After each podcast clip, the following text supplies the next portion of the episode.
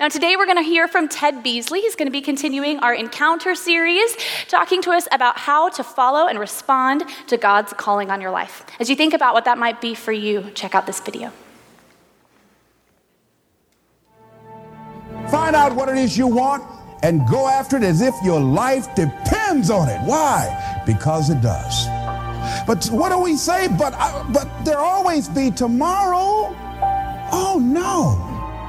There are a lot of opportunities that were around yesterday. They're not here today.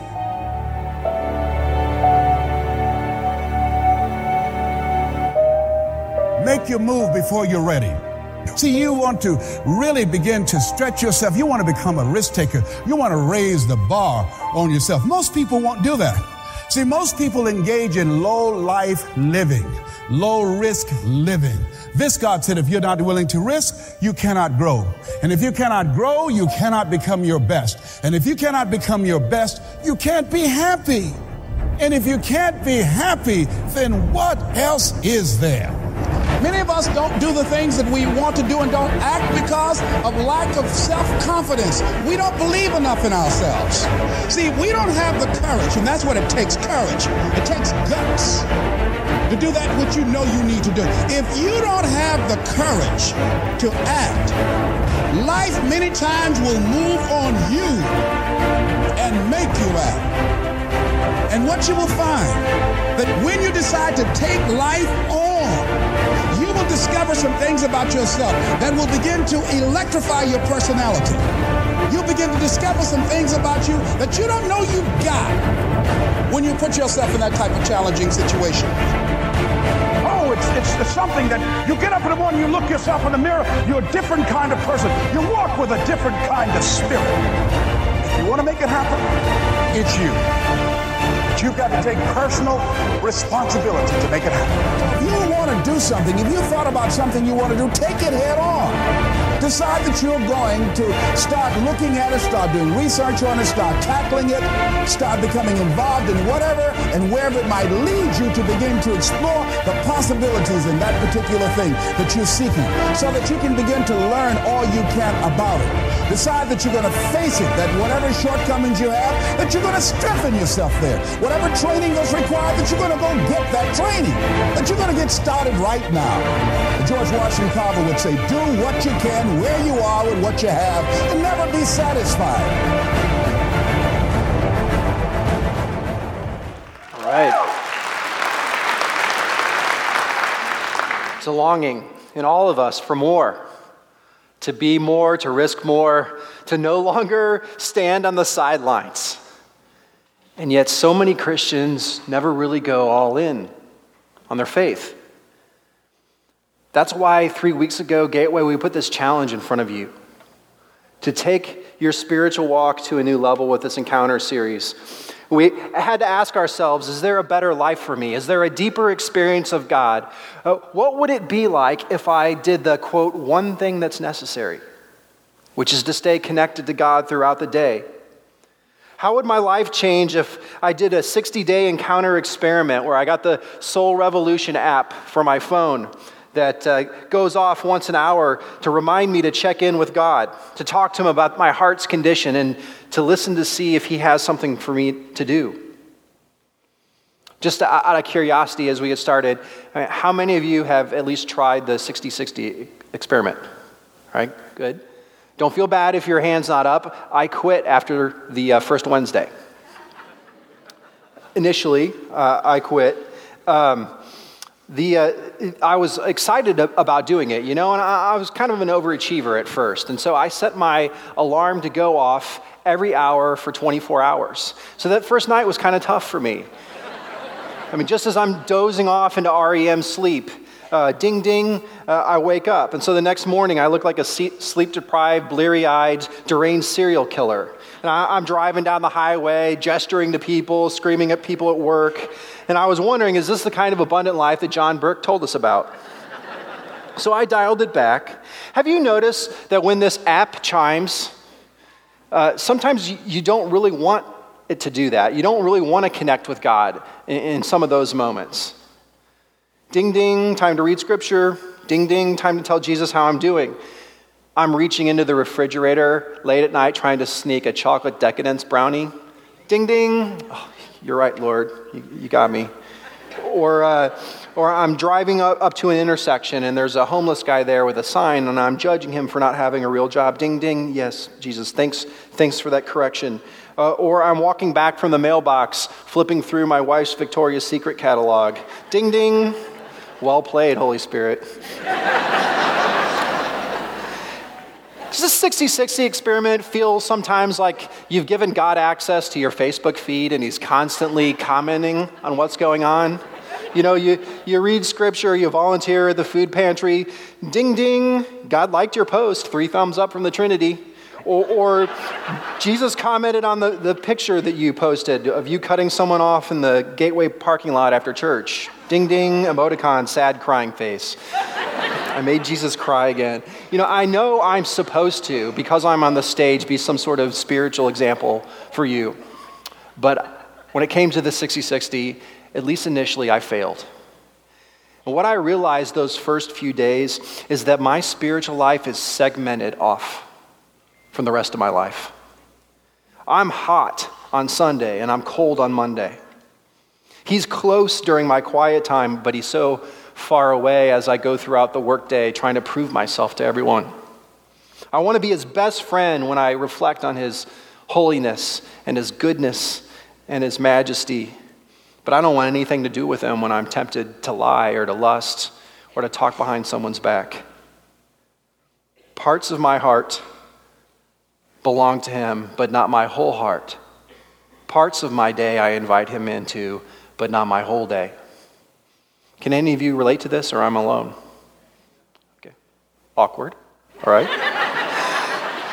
Uh, the 60 60 causes a crisis of belief, and maybe it has for you. I want intimacy with God, but sometimes I struggle to follow through with it. Let's look at the progression of where we've been these weeks. All right, we started out in week one with this passage from John chapter 15, where Jesus says, I'm the vine, you're the branches. If you'll remain in me and I remain in you, you you'll bear much fruit. Apart from me, you can do nothing.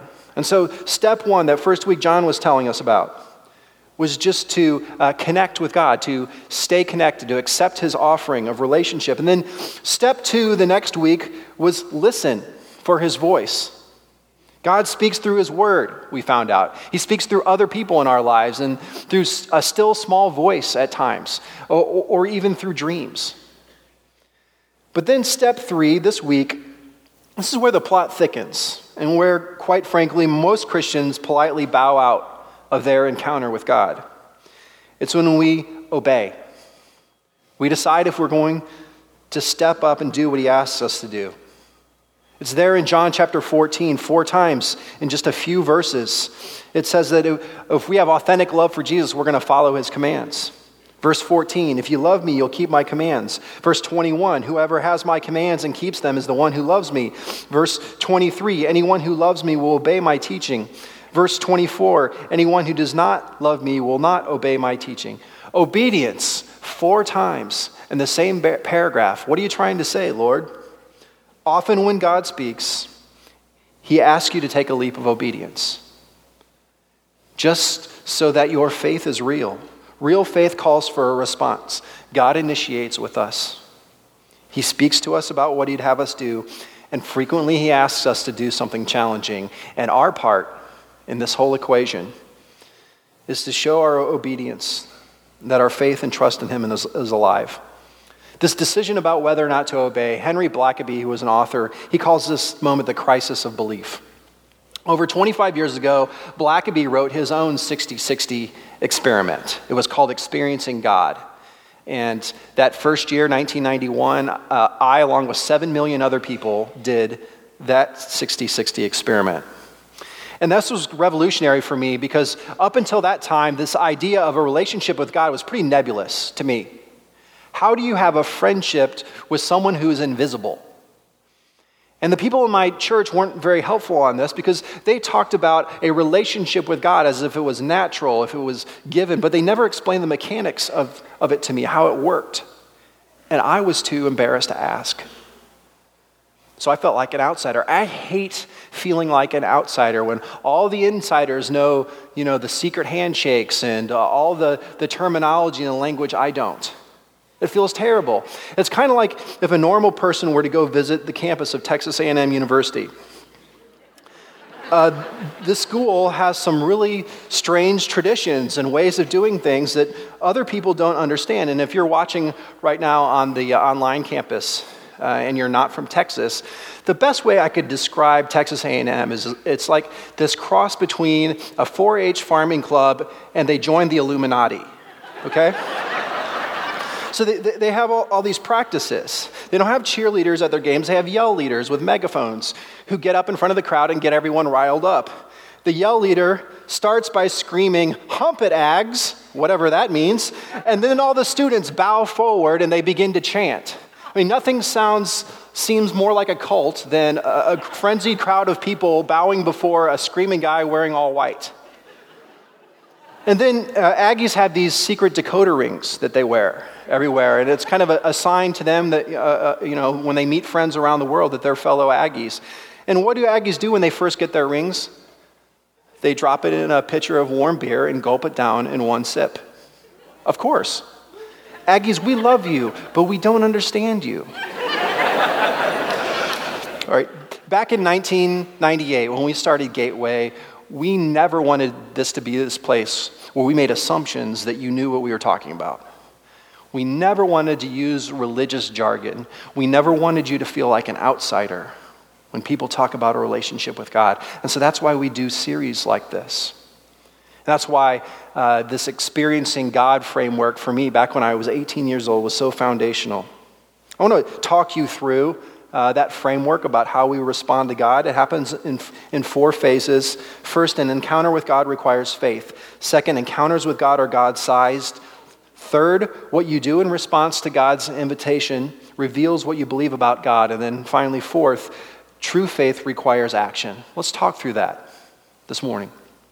First, an encounter with God requires faith. Hebrews chapter 11, verse 6 says, Without faith, it's impossible to please God. Anyone who comes to him must believe that he exists and that he rewards those who earnestly seek him. So we see from the outset that relationship with God is different than relationship with human beings. You know, our friendship with people that's built on shared experiences and quality time and physical proximity and human language. And certainly it's true that we can relate to God in some of those mediums. But the basis of a relationship with God is faith. And without faith, the writer of Hebrews says, it's impossible to know God, to feel Him. What is faith? Well, he starts out that section in verse 1. He says, Now faith is confidence in what we hope for and assurance about what we do not see. This is one of the hardest verses in the New Testament to translate because how unique and interesting these two words are confidence and assurance. That word uh, confidence is probably best translated as guarantee.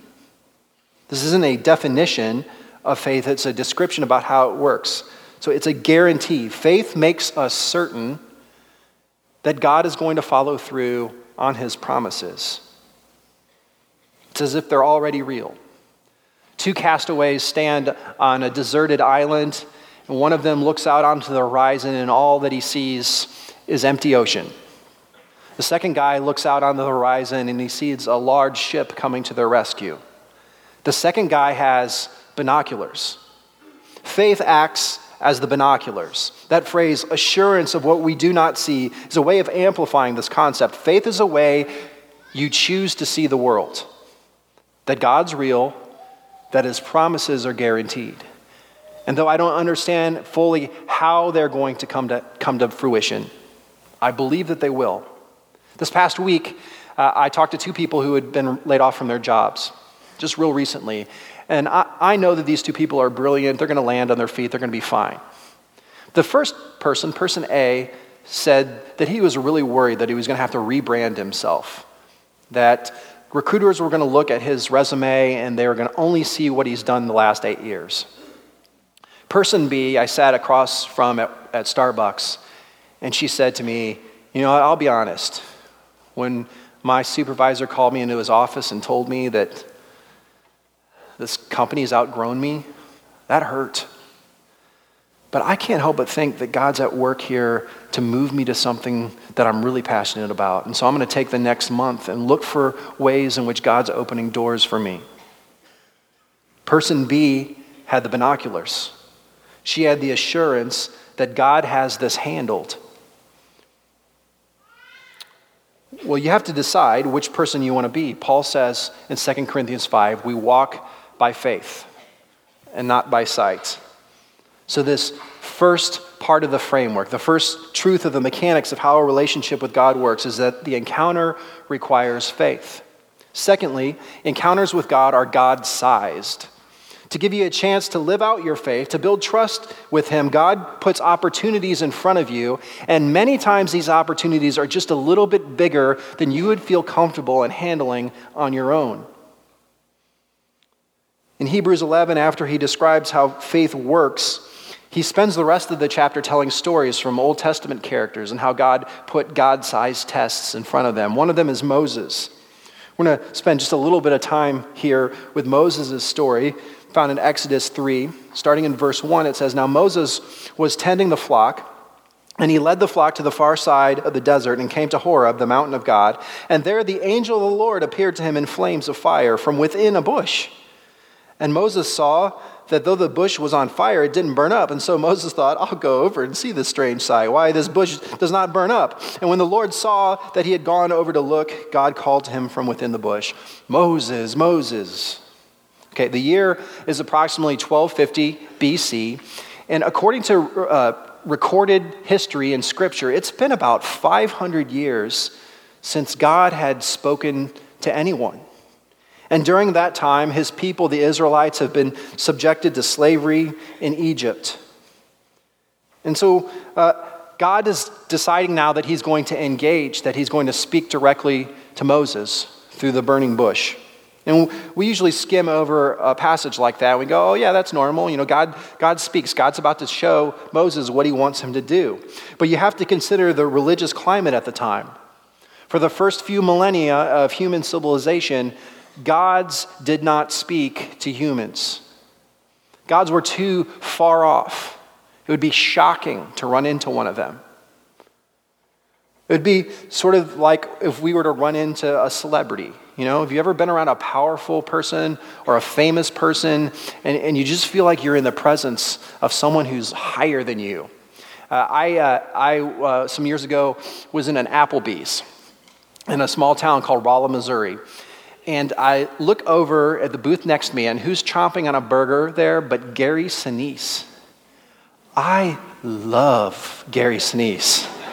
Star of stage and film, Gary Sinise, who was nominated for an Academy Award for his performance in 1994 in Forrest Gump. Gary Sinise, who won a Golden Globe for portraying Truman. Gary Sinise, who was the star of CSI New York. I have a man crush on Gary Sinise.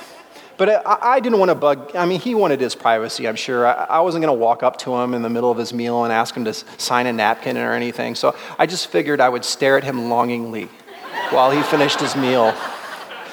Well, my, my uh, son, who was then uh, three years old at the time, announced that he needed to go number two. And so uh, I took him into the bathroom and put him there in the stall, and I was waiting there. And who should happen to walk into the bathroom? Lieutenant Dan. And I, I, was so nervous. And Mr. Sinise went into the stall next to my son. And I thought, how cool is this? My son is pooping next to Gary Sinise. This is the greatest day of my life. and uh, Mr. Sinise flushed the toilet and came out. I tried to shake his hand. He's like, maybe we should wash first. All right. It was, I, I, I get kind of awkward um, around, around celebrities. This is the way religious systems of the ancient world thought about interacting with gods. People didn't run into gods. Gods in the ancient Sumerian uh, and Egyptian civilizations, and then later in the Greek and the Roman civilizations, they had these gods who were aloof and unpredictable and capricious and sometimes just impersonal forces. But religion in the Bible is different. You have people like Abraham and Sarah and Isaac and Jacob and now Moses, where God wants a relationship with them. And they respond to him in faith once he reveals himself. And he frequently gives them a God sized task or challenge to take on, something that isn't completely comfortable. And we see the God sized task here in verse 9. God says to Moses, and now the cry of the Israelites has reached me, and I have seen the way the Egyptians are oppressing them. So now go, I am sending you, Moses, to Pharaoh to bring my people, the Israelites, out of Egypt. God says to Moses, Moses, I want you to go to Pharaoh, the most powerful and egotistical uh, despot in the world, and I want you to tell him to release his primary slave labor force to go out and worship a God that, you, that he doesn't believe in. And then I want you to go to the lily livered, stiff necked Israelites and convince them to walk away from their Egyptian captors out into the desert where they have no food or water. Get it done, Moses. And you know what Moses says in response there in Exodus? He says, Here am I, Lord. Send Aaron. You know, send my big brother. This is an example that's extreme, right? Of a God sized encounter. But God calls ordinary people like you and me in the same way to join in his work. In John chapter 5, verse 17, Jesus says, My Father is always at his work, even to this day, and I too am working. And Jesus says later on, I don't do anything that I don't see the Father doing. See, God is always doing something around you, and he invites you as part of this faith relationship to join him in his work. And because faith, it involves faith, it's not always easy for you to do. For Moses, it's a burning bush.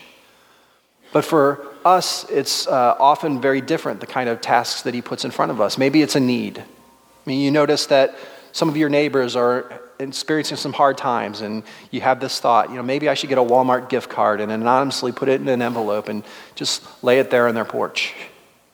Or maybe it's in response to what you read in Scripture. You know, Philippians 4, I shouldn't be anxious. I should bring my request to God. And you think, Lord, may, maybe you're asking me to have more faith and just pray about this instead of obsessing and worrying. Or uh, maybe it's you get a prompting. You know, I can't stop thinking about my sister in law, but God, I haven't talked to her since Christmas. Are you telling me I should reach out to her? All these encounters are God sized, not that they involve some enormous sacrifice, but because they interrupt your regularly scheduled programming and ask you to step out of your comfort zone. You know him by joining his work. So when you walked in today, uh, you received the next steps handout, or maybe you didn't get that. You can go online and get it. Every time we get together on Sundays, we have these practical applications to do afterwards. And there, uh, we list out five God sized encounters that God's going to give you this week for you to just pay attention to. So look that up. It's trusting His word, resisting a sin, following a relational prompting, giving sacrificially, doing the opposite of what you would normally do. These are ways that you have God sized encounters. Look for it. This third movement in this framework of how we respond to God is what you do in response to God's invitation reveals what you actually believe about God. Now, Moses is eventually going to get it right, but his first shot at obedience doesn't go so well. Verse 11 But Moses said to God, Who am I that I should go to Pharaoh and bring the Israelites out of Egypt? You can hear his excuse, right? It's, Surely you're not talking to me. And then in verse 13, Moses said to God, Suppose I go to the Israelites and say to them, The God of your fathers has sent me to you. And they ask, What's his name? Then what shall I tell them? That's another excuse. God, if I do this, I'm going to look like an idiot. Then there's chapter 4, verse 1. Moses answered, What if they do not believe me or listen to me and say, The Lord did not appear to you? That's another one of our excuses, which is, What if I do what you say and I fail? Or verse 10 of chapter 4 Moses said to the Lord, Pardon your servant, Lord. I've never been eloquent, neither in the past nor since you've spoken to your servant. I am slow of speech and tongue. God, what if you ask me for more than I can do? And then verse 13, but Moses said, Pardon your servant, Lord. Please send someone else. wah, wah, wah. None, not one of this, uh, these statements is, is a good moment for Moses. There's often a crisis of belief There's a hard decision when God asks you to do something about whether you're, not, whether you're going to step into it. You know, Jesus offered an invitation to his three best friends in the world, you know, James and Peter and John, best friends. He said, just hang out with me. Just spend an hour with me. That's what I need. And you know this story from Matthew 26, the Garden of Gethsemane. Those guys fall asleep on Jesus. He turns around and you know his bros are snoozing. And Jesus is hurt by this, but doesn't surprise him. And so he wakes them up and he says, "Watch and pray that you don't fall into temptation. The spirit is willing, but the flesh is weak." The spirit is willing. We want to stay in communion with the Lord. We want to go to greater depths in our relationship with Him. We want to soar to great heights. But the flesh is weak. Commitment erodes, and resolve dissipates, and follow through freezes up. This 60 60 should be simple, right? Just have a little alarm that goes off once an hour during your waking hours. Focus on God for a couple of minutes all of us want to stay connected to God. But it's pretty hard in those moments to really focus on Him. It's hard to consistently pause. The spirit's willing, but the flesh is weak. Jesus' friends had Jesus there in bodily form, and yet they still fell asleep on him. And when we're trying to have a relationship with God, there's something that gets in the way. A lot of times we don't talk about this in the church. But Jesus points it out there, and Paul says it in Galatians. There is something called the flesh. That's this residual part of our pre Christian lives that still hangs on in our lives. It's that thing inside of us that shakes its fist at God and says, We're not going to do it your way, we're going to do it our way. It's the flesh. Galatians 6:17 Paul says, "The flesh desires what's contrary to the spirit and the spirit what's contrary to the flesh." They are in conflict. They're literally at war with each other. This is what's happening in our hearts. We want to do the 60 60. We want to hear and respond. We want to pray when the ding ding goes off. And we see some way that God's at work and we want to join Him. But then there's opposition. There's hesitance. There's resent, uh, resistance inside of us. Do you ever feel the flesh? This isn't you being lazy spiritually. This is not because you're some kind of subpar Christian. It's that we all struggle with our flesh. Faith means I acknowledge my flesh, but then I push through, I fight through the excuses. So let's take a few moments to fight through Moses' excuses, because they're the same things the flesh puts up against us when we want to follow God. The first excuse surely you're not talking to me, Lord. Sometimes you get a sense of something God wants you to do, uh, apologize to your kid for the harsh word you said to her yesterday, or maybe it's to say some encouragement to somebody at work, or maybe it's to sign up to greet here at Gateway on Sunday mornings. And often the very first roadblock that, that the flesh puts up is is this feeling from God or is it from me? Is the Spirit of the Lord actually asking me to do this, or is this just the burrito I ate at Chuy's for lunch speaking to me? Scripture says, err on the side of believing it's from God.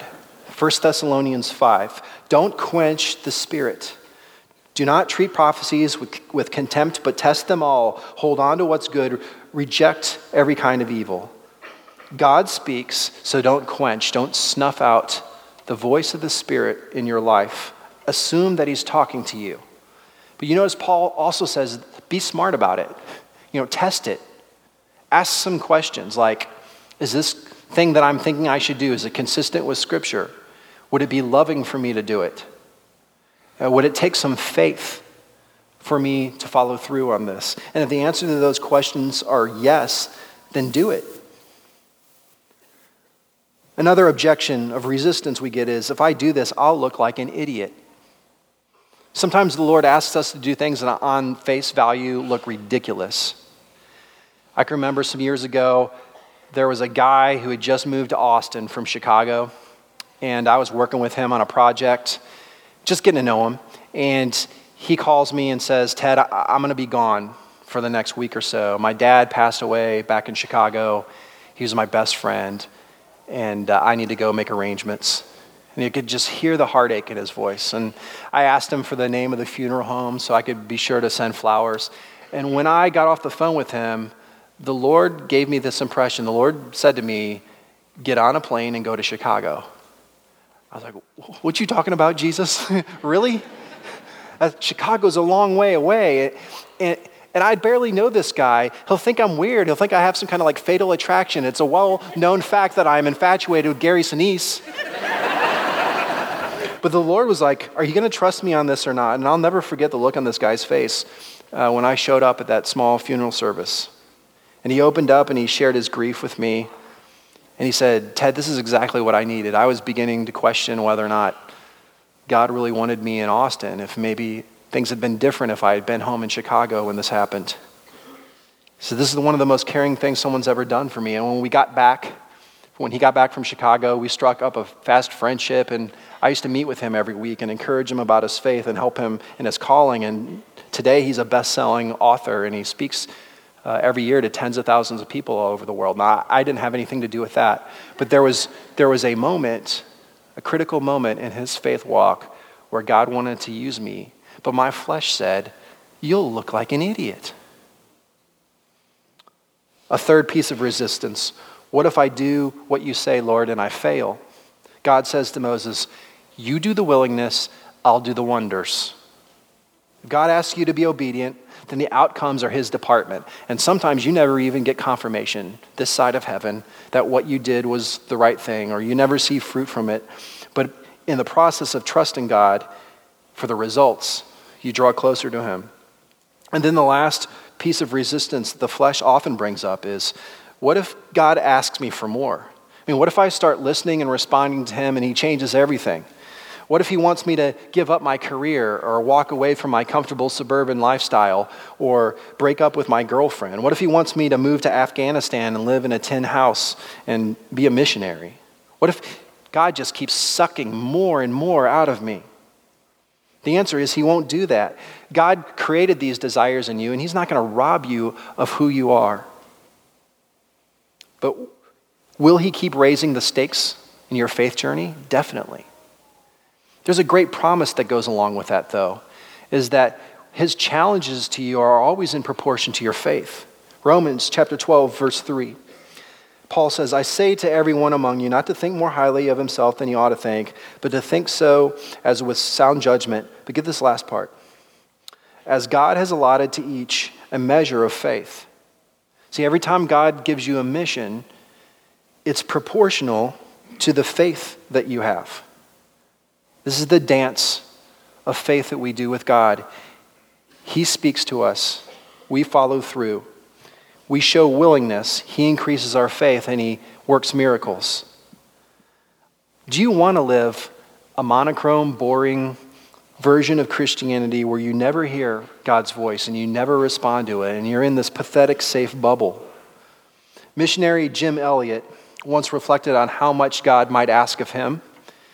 And he wrote this in his journal in 1949, uh, a little bit of time before he was martyred for his faith. He said, He is no fool who gives what he cannot keep to gain what he cannot lose. Once you own that, once you're willing to push through the resistance to your faith, spiritual life starts bubbling up in you. And you start hearing God at a level you never thought possible. And you start getting pulled into adventures that are beyond imagining. What you do in response to his voice speaks volumes about what you believe about God. And then finally, the last part of the framework is sort of the summation. It's true faith requires action. Moses does his faith dance with God throughout the book of Exodus. You know what's really interesting to me about this burning bush story is that God has empathy for Moses and for us. He shows he understands how hard it is to communicate with an invisible God. We feel him, but we can't touch him. We know he's near, but often he's just around the next bend in the road. He's close enough to believe, but he's illusory enough that our flesh cries out and tells us we're crazy. So God makes Moses a promise. Exodus 3, uh, Exodus 3:14 he says, I am who I am. This is what you're to say to the Israelites I am has sent me to you. That name, I am, is clearly a verb. It's not a noun. It's God's self description of himself. It's an archaic form of the verb to be. It literally means, I will be there. I will be there with you.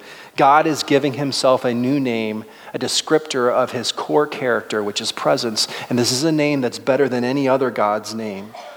I will be there with you. It's my promise. He will be there when Moses goes into the courts of Pharaoh. He'll be there with the Israelites when they step out into the wilderness. He'll be there when I quit the 60 60 after a few days and try to get back on track. And He'll be there with you even at your point of doubt. Maybe you haven't felt close to God in a long time. And maybe this 60 60 is a chance for you to connect in the small everyday moments of life. When He speaks and you respond, it's faith, it's simple willingness to respond. Try it out this week.